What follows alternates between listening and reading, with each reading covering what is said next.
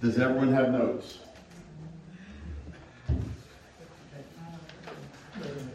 A little behind the scenes, I started looking around, I didn't have my notes. I left it back there on the table. That was a little disconcerting there for a couple seconds.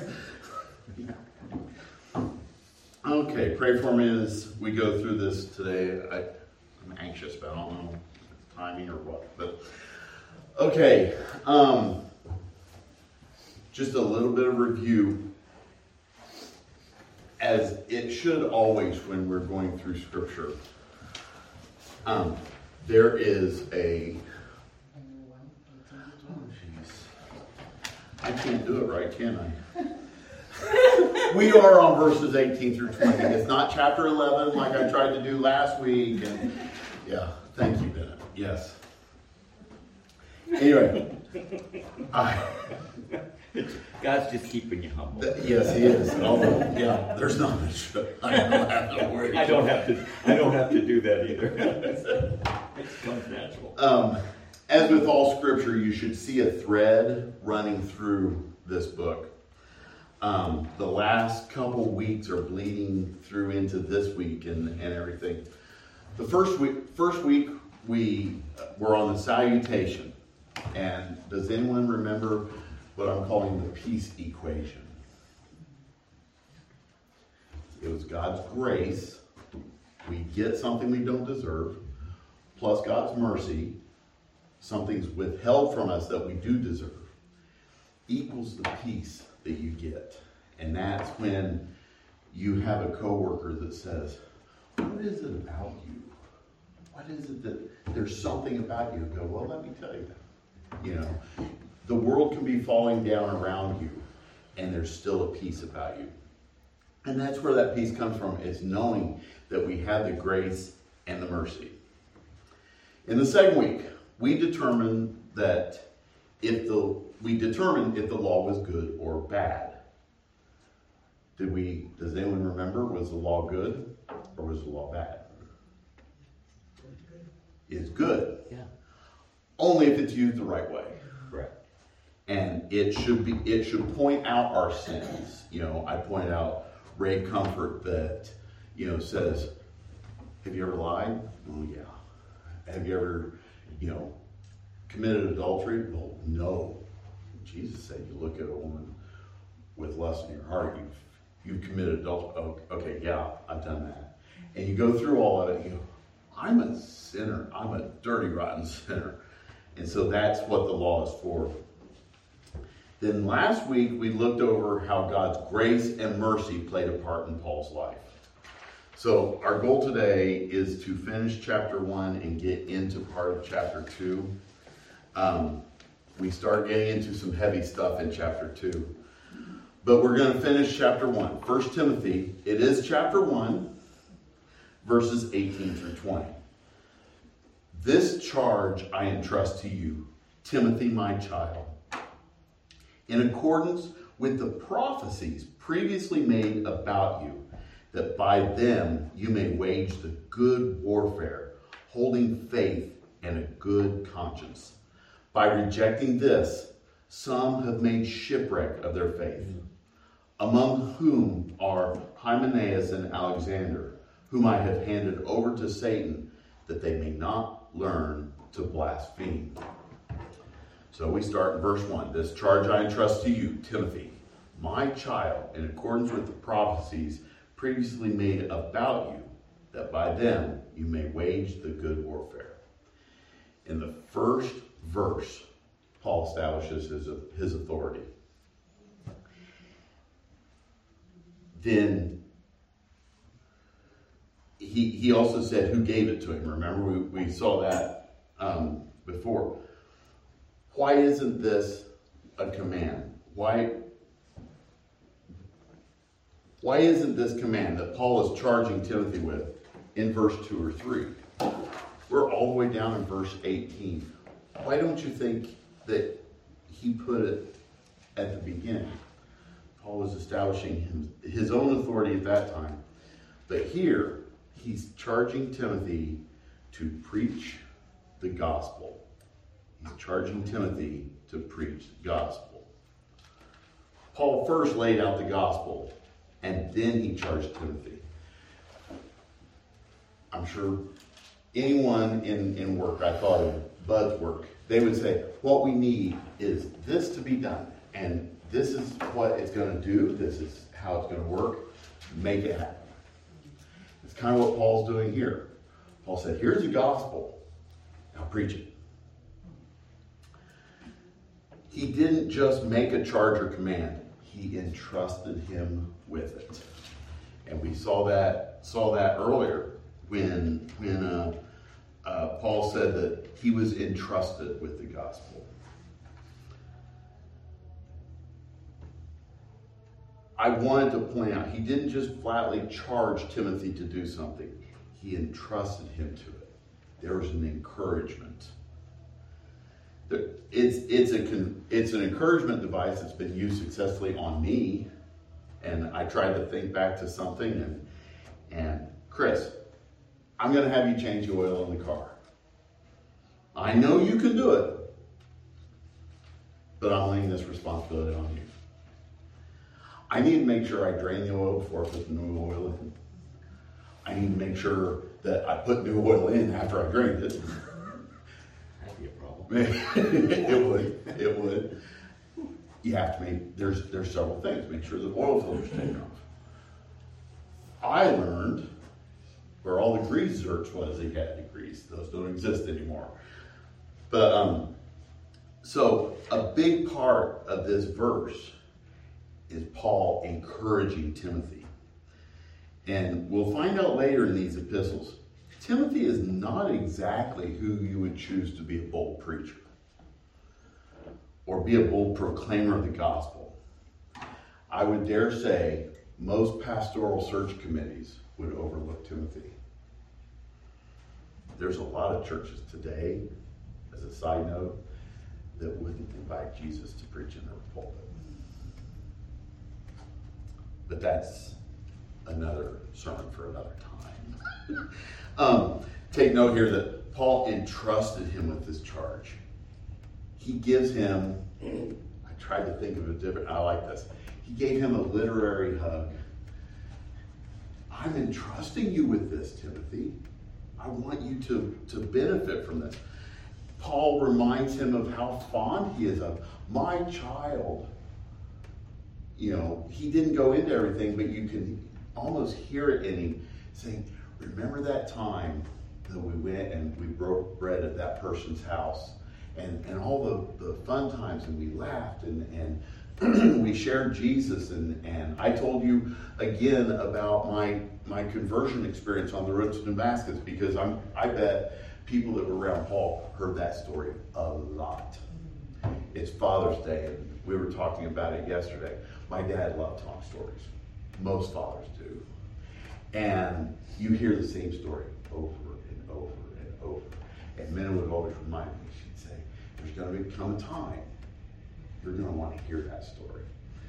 How many times do you think those people hanging around Paul heard this? And then he knocked me off. I'm riding my donkey. I wasn't off balance. He knocked me off my donkey, and I lost my eyesight. You know, can you imagine? He loved telling that story. so when he says, my child, there's this love that oozes from Paul for Timothy. Um, if I wrote a letter to a good friend, and for those younger in here, writing letters is when you take out piece of paper and pencil. um, you mean you, text don't qualify? text don't qualify. Um, I would occasionally say, my dear friend. It's like this little literary hug. It's a reminder. You mean a lot to me. And once again, it's encouragement to Timothy. When I read prophecies previously made about you, prophecies? Hmm. Piqued my interest. So I found a very in-depth article that broke down the Greek verbs and nouns. And I was going to explain it all to you, but you know, with the time and all, I, I, uh, yeah. But first, we're going to go through a few verses here. 1 Timothy 4 14. Do not neglect the gift I gave. The, sorry. Do not neglect the gift you have, which was given you by prophecy when the council of elders laid their hands on you. Paul says that there was a council of elders, and they must have laid hands on Timothy because Paul was there to do the same. As I was writing this, I kept picturing. Does anyone remember when they when we sent Brady off to camp? What did Tim do? He prayed over him and he put his hand on his shoulder. I have seen um, elders being brought into a church, instituted into a church, um, ordained by the church, but they will bow in front of the church toward, it's important, they're toward the church, and all the elders will gather around them and lay their hands on him and pray for him because he is serving Christ in the church. So then you go to 2 Timothy 1 6. I hope I'm not stealing any thunder this morning. For this reason, I remain to you a fan into the flame the gift of God, which is in you through the laying on of my hands. Once again, Paul's laying his hands on Timothy. It's a spiritual process that's being carried out in this council of elders. 1 Timothy 6:12. Fight the good fight of faith. Take hold of the eternal life to which you were called and about which you made the good confession in the presence of, of many witnesses. this is quite possibly another mention of that council of elders. So, what was the council of elders? Well, the most historical book, I think, of the Bible is Acts. Acts 13, verses 1 through 3. Now there were in the church at Antioch prophets and teachers Barnabas, Simeon, who is called Niger, Lucius of Cyrene, Manaen, a lifelong friend of Herod the Tetrarch, and Saul. While they were worshiping the Lord and fasting, the Holy Spirit said, Set apart for me Barnabas and Saul for the work to which I have called them. then, after fasting and praying, they laid their hands on them and sent them off. This is most likely the council that the elders prophesied about Timothy, and they laid their hands on him. So this verse ends with an encouragement wage the good warfare it speaks directly into the battle that is ahead for Timothy. He's already told him there are false teachers coming into the church. And you need to fight these men. You need to stand up to them. Once again, Timothy was a meager, meager young man and and not not bold in spirit as much. But a battle, a battle, not just the ministry, but in life. This should be an encouragement to us as well. We should always finish strong. We know Tim was always, you know, in uh, 4 7, Paul said, I have fought the good fight. And we know the end of Timothy, chapter 4, verse 7, is pretty close to it. These are the last recorded words of Paul. He feels his life pouring out. Like he feels his life pouring. He knows it's he knows it's coming. He knows what's ahead of him. It's his second imprisonment, and this one's not going to end as well as the first one. And the first one really didn't end well. So Paul saw his journey of faith as a race, always working, always training, always striving to cross the finish line. We can't all be lucky enough to live 89 years we can't be lucky enough to live 98 years. side story. Working in a nursing home, and I had a guy I took care of that I knew him from church. I knew him from when I was a little kid. And Fritz, Fritz Marsh, Fritz and Edie Marsh, but Edie had passed away, and I, he said, I'm going to the doctor today. I said, well, good luck. And he came back, I said, Fritz, what did the doctor say? He said, ah, that quack. He said he saw no reason why I couldn't live to be 100 years old. He was 98. He said, I, he saw no reason. I said, Fritz, that's wonderful news. He said, if God has any grace at all, I'm not going to make it to 100. He goes, I miss my wife. I've lost kids. He said, I want to go home and be with my Savior. We, but we don't always have that chance. We should always be striving to cross that finish line. Whether we're that old or, you know, the a friend of mine, her husband, probably around my age, between 52 and 56, had cancer and passed away this week. Her first post the next morning, I hope I can say this. She said, Well, I woke up this morning for the first time as a widow. But she knew, and he was a Christian and she's a Christian, she knew that he had run that race. He always worked hard for that. Does anyone have anything before we move on to the next verse? Additions, subtractions, complaints. So it says, holding faith and a good conscience. By rejecting this, some have shipwrecked. Some have made shipwreck of their faith.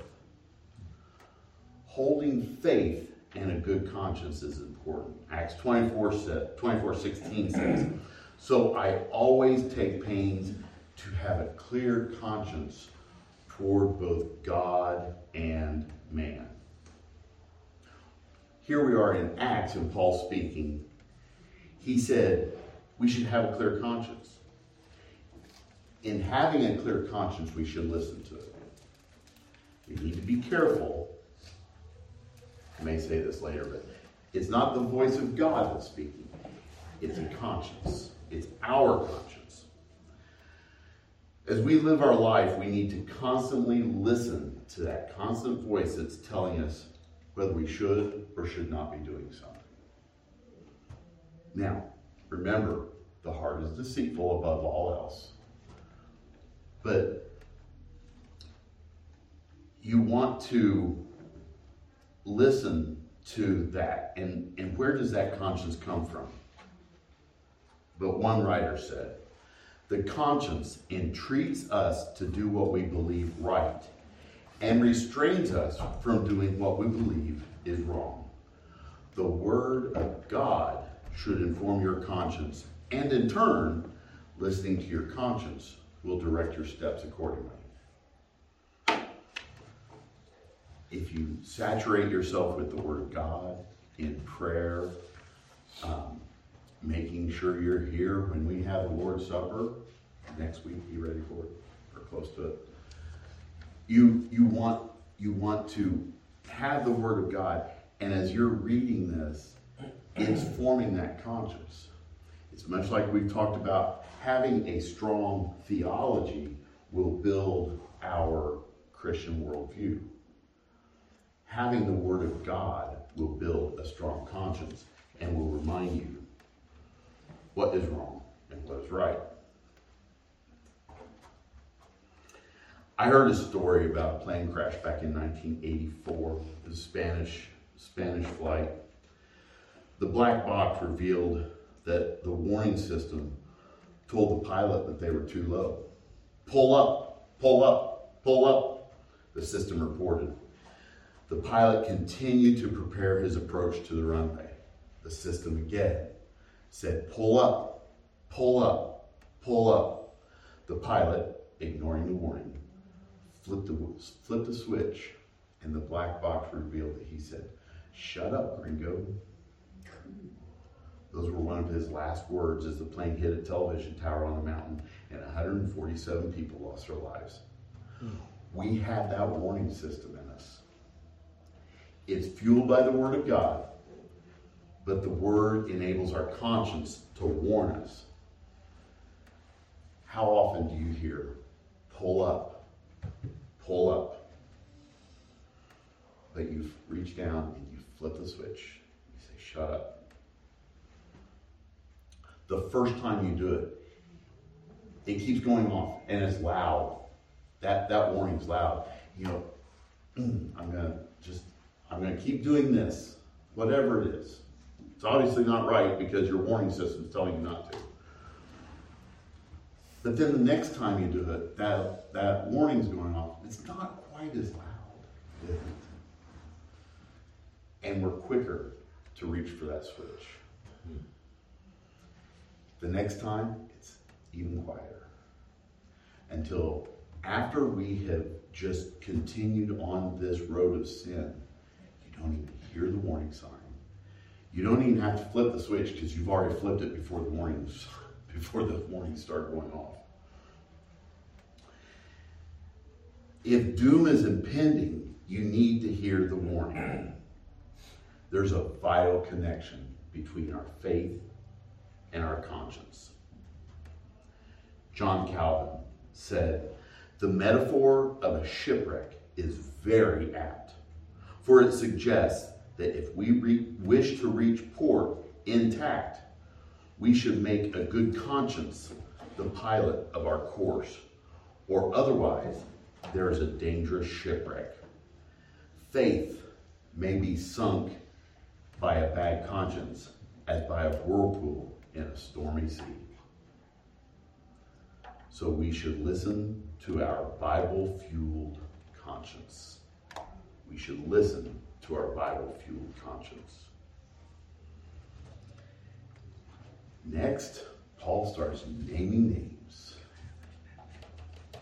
Among whom are Hymenaeus and Alexander, whom I have handed over to Satan, that they may learn not to blaspheme. I love it when you're having a discussion or you may just see someone make a post or something, they go, Well, you know, Jesus would have done this. Or, you know, Christians should fill in the blank. And they tell us how we should. I'm like, Are you a Christian? No. Well, how do you know how I should react? But the world tries to tell Christians that, well, the Bible says not to judge. So, so how, how do you, how do you say that the transgender movement right now is wrong? That Pride Month is wrong? Well, Pride comes before the fall. I'll just throw that one out there. but, um, so,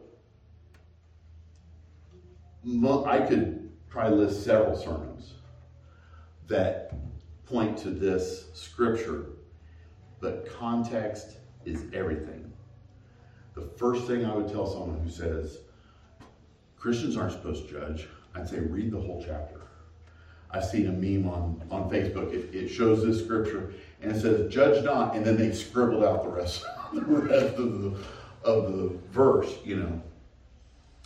So Paul doesn't hesitate here to point out some who rejected the faith. Hymenaeus perverted the church. 2 Timothy 2, verses 16 and 17, tells what happened here. But, but avoid irreverent babble, for it will lead people into more and more ungodliness, and their talk will spread like gangrene. Among them are Hymenaeus and Philetus, who have swerved from the truth, saying that the resurrection has already happened. They are upsetting the faith of some. Avoid irreverent talk in those that spread it.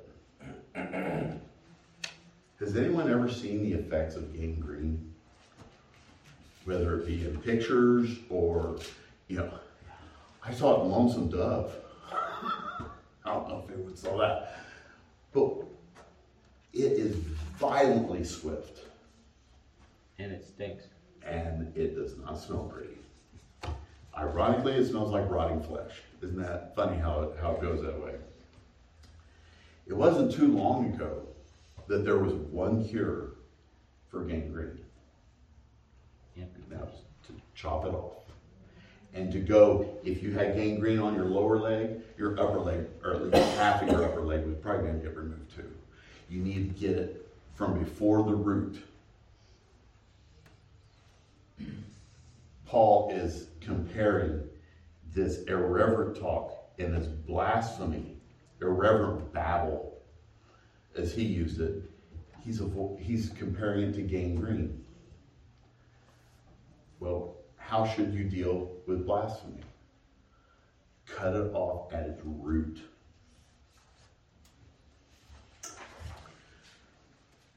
Before we continue with the analogy, I want to mention the name Alexander is thrown in there. Alexander would be much like a John or a Peter back in the day. Um, it's a very common name, so we don't know who Alexander was.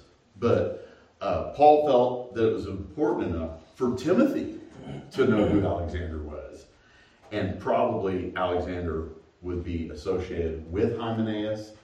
And so they kind of went hand in hand. But remember, he's entrusting him, he's charging him with the church, and he's saying, These are people who blaspheme God. Back to our analogy. It's how do you deal with it? You remove gangrene at its source. You remove the, offes- the offensive flesh to protect the body. Hymenaeus and Alexander, what happened to them? What, what did Paul do to Hymenaeus and Alexander? He handed them over to Satan. Wow, that sounds harsh, doesn't it? But what we see through Scripture is being handed over to Satan, is being excommunicated from the church. Back in the day, when you were excommunicated from church, you didn't go and jump in your car and run down to Grace Baptist and start going there. There was one church. You were excommunicated from church. You were excommunicated from church. Um, real quick, in today's world, if you do jump in your car and go down to Grace Baptist, be pretty assured if you've been excommunicated from one church, that pastor is going to be telling other pastors, and you won't be going there with a clear conscience. But in the first century, you couldn't be kicked out of church and going to church down the street. Why such a drastic measure? It's to save the church. It's church discipline. The ultimate goal for church discipline is reconciliation. You want to bring that person back to a holy God. That's why it's a long process. Matthew 18, it looks like a short, you know, if you see a brother in sin, you go to him. If that doesn't do it, bring bring someone with you. If that doesn't do it, bring him before the church. And if that doesn't do it, kick him out. That's not a, a four week process. you know, um, it is a long. You're counseling that person, you're reaching out to them, but you're doing it for the church. You're keeping that truth. A little leaven leavens the loaf, right? You don't want you don't want that. But there was also something else here. Paul wanted Hymenaeus and Alexander to learn not to blaspheme. Once again, the goal of church discipline is always reconciliation and the well being of the soul of that person.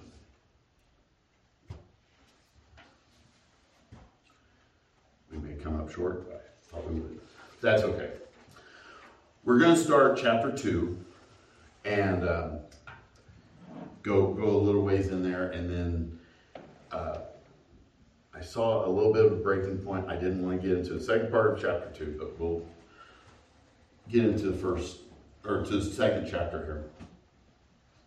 By the way, I did catch, I originally typed 1 Timothy 1. I changed this one, so I do I do look over it sometimes. First of all, then, I urge that supplications, prayers, intercession, and thanksgiving be made for all people, for kings and all who are in high positions, that we may lead a peaceful and quiet life, godly and dignified in every way. This is good and it is pleasing in the sight of God our Savior, who desires all people to be saved and to come to the knowledge of the truth.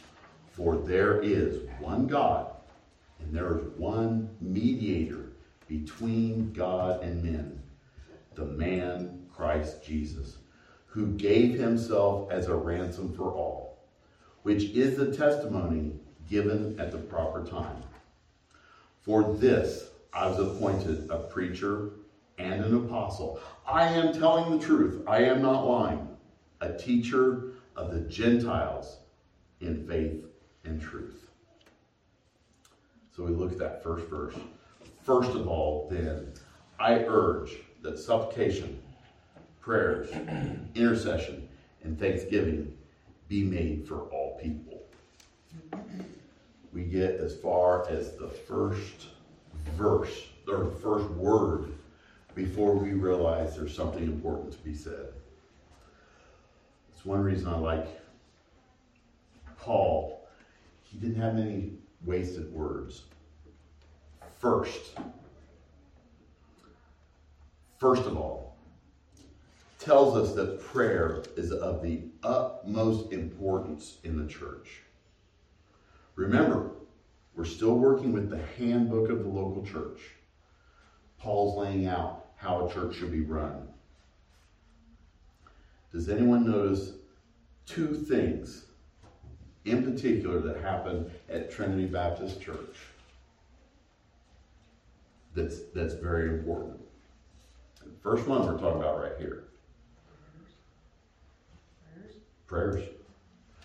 Prayer. It doesn't matter if it's our Lord's Day service, Wednesday evening Bible study, Friday night growth group, men's breakfast. We pray. We pray.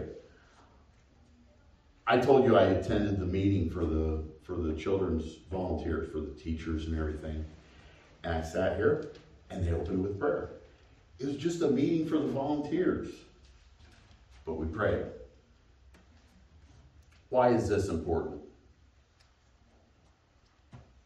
Going back to that equation again. I keep drilling this into your head because I keep drilling it into my own head.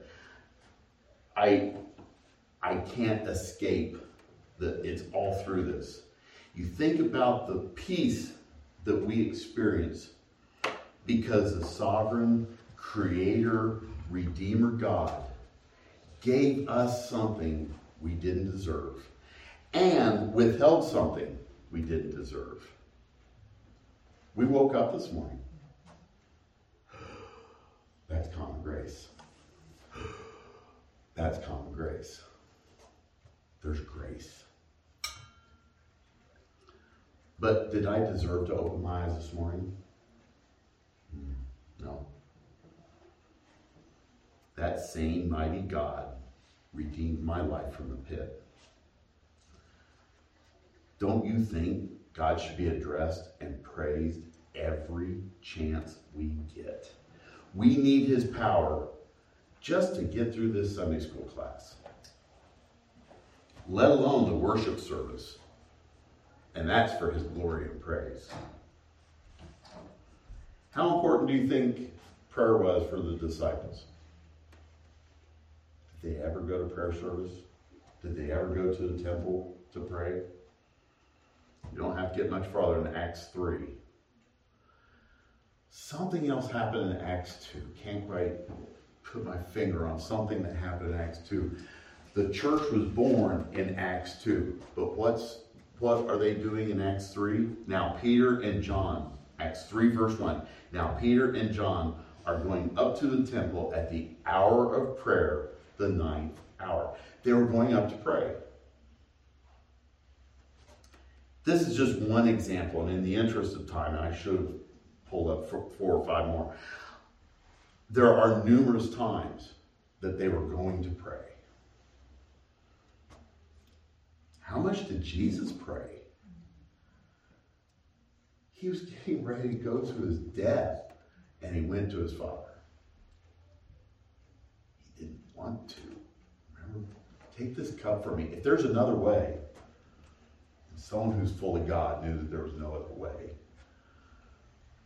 But he was always praying. He went to the tomb where Lazarus was buried. He knew what was going to happen. He told he told Martha, he said, he's just asleep. No, you can't lay him out. Surely, I think King James says, he stinketh by now. You know? But what did he do? He prayed.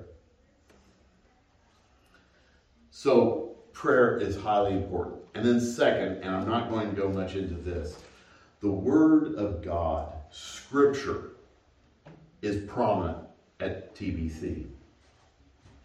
This text is focused on the prayer. And so I hope we get a chance to go back sometime to how important Scripture is. And how many times do, do we read Scripture in, in the service? We have the confession, which comes straight from Scripture. We, um, we read it. Tim, Tim will, will preach on it. That's just three right off. And then he does the, the benediction, which is Scripture. Every chance the church needs to be saturated in Scripture and in prayer. So then it goes on to who we should pray for. We should pray for all people. Can anyone think of anyone that might be outside the circle of someone that might need prayer? I can't think of anyone. So, the first thing, Christians, how should we pray for all people? The first one is supplications. Supplications for the averting of evil. Another word for supplication is petition. We are to plead with God to stop evil. I've heard sermons on precatory prayers. Has anyone ever heard of a precatory prayer? There are psalms that are asking basically for God to come down and destroy people because they are against God. Um, for the last 50 years, Christians have been praying to end abortion. It isn't eliminated, but I heard this week that more, more butcher clinics were being closed. Prayers are effective. You pray for the end of evil. Prayers, there, you have supplication, you have prayers for the obtaining of good. We also need to pray for good as well. I think this should be an easy prayer for a godly person. There's a, a ministry that I've been following called Safe Haven Baby Boxes. Has anyone heard of Safe Haven Baby Boxes? It's a nonprofit that puts high tech boxes in firehouses. They put them in the wall of the firehouse. Someone has a baby and they realize I can't do this. And instead of dumping them in a fire in a dumpster someplace, they take this child, they put it in, they open up the door. It looks a lot like a safety deposit box. It's real big. They open this metal door, they lay the baby in, and then there's a packet of information they take with them, and they close it. It locks. When they lay the baby on that, there's a weight trigger that triggers an alarm, and the firemen are at that baby's side in minutes. You pray for the obtaining of good. This is a good we can pray for. This is just an example. We need to find good to pray for. Next is intercession for others. Intercession means to entreat on behalf of another. We talked about these a lot of times in the Lord's Prayer lesson. Ironically, the class was set up like this for some reason. I remember I, I taught through Lord's Prayer. And we, we just got done making a list of prayers for others, didn't we? I want to emphasize that we pray for unbelievers and believers alike. We need them equally, but don't you think unbelievers need prayer a little bit more than we do? They need their eyes opened to God.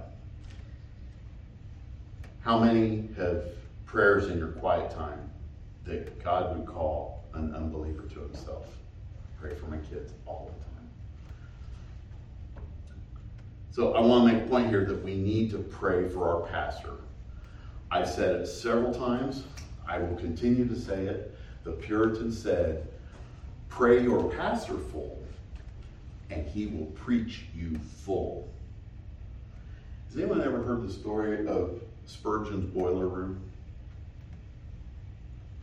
Some men asked Charles Spurgeon where he got the strength to do all that he did and still deliver such powerful sermons up to five times a week. The man didn't just preach on Sunday morning. He had them follow him to the basement of the church. He took them to a small room where prayer volunteers were praying. They were praying for him and for the church. They weren't just praying for Chuck, but for all of the church. Sometimes you read Charles Spurgeon so much, I just call him Chuck. But we have to pray for everyone inside and outside the church. Can you imagine what would happen in Muncie, Indiana, and the country if we could do that? Yes, Bennett.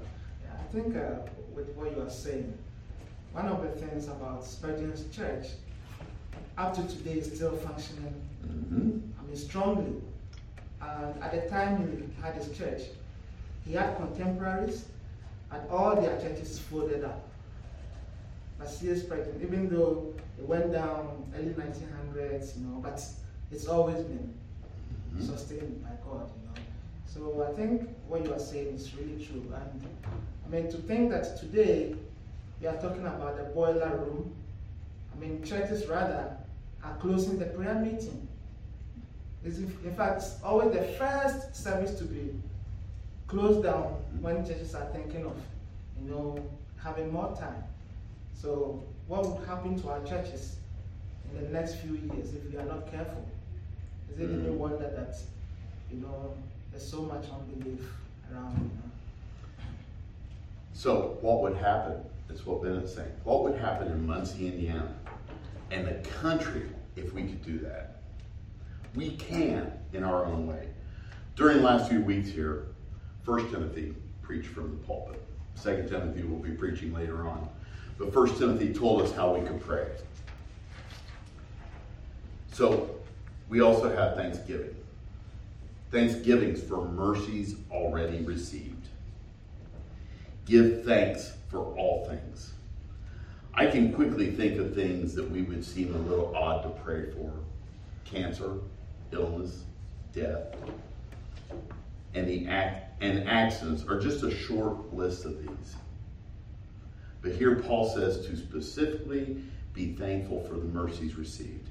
Here's a recurring theme of Paul prayers for obtaining good. Certainly sounds like grace, but here he straight up instructs us to pray for mercies received. There it is again grace plus mercy. Every time I think about that, it blows my mind. I'm not going to go to the next verse. Those notes will go on to next week. um, does anyone have any any questions, concerns? Yeah. Uh, when we spoke about uh, Hymenaeus and Alexander, hmm do you think this was just a private I mean, piece of information for uh, Timothy, or you think that the bigger church was made aware of these two men? You think it's just a It's it's a bit of a warning shot, I think. He's informing Timothy because as the pastor of a church, just like I said, if if you're excommunicated from a church, there are going to be other pastors in the area that are going to know why you were excommunicated because they need to know if some leaven's entering their loaf, if you will. So, but then at the same time, I think for the greater church, you know, watch yourself. Don't blaspheme God because look at Hymenaeus and, and Alexander. You know, yeah, I think, I think it's also for the, the greater church. That's a good question. Anyone else? Let's go ahead and pray. Precious Heavenly Father, we are thankful for your word. We're thankful that uh, you have given this writing through Paul to Timothy. We're thankful for, for those uh, preachers who have gone on before us, just as Paul and Timothy have, to um, teach us and lead us and guide us. Father, we're uh, thankful that we have this opportunity to gather together. We are thankful for the service today. We're thankful and we pray for the worship team, for Pastor Tim as, as he brings us the message. May it be your words through his lips. And uh, Father, we we just lift you up and, and we pray that, that you will be glorified in, in this coming hour. We pray it all in the precious name of Jesus Christ. Amen. Amen.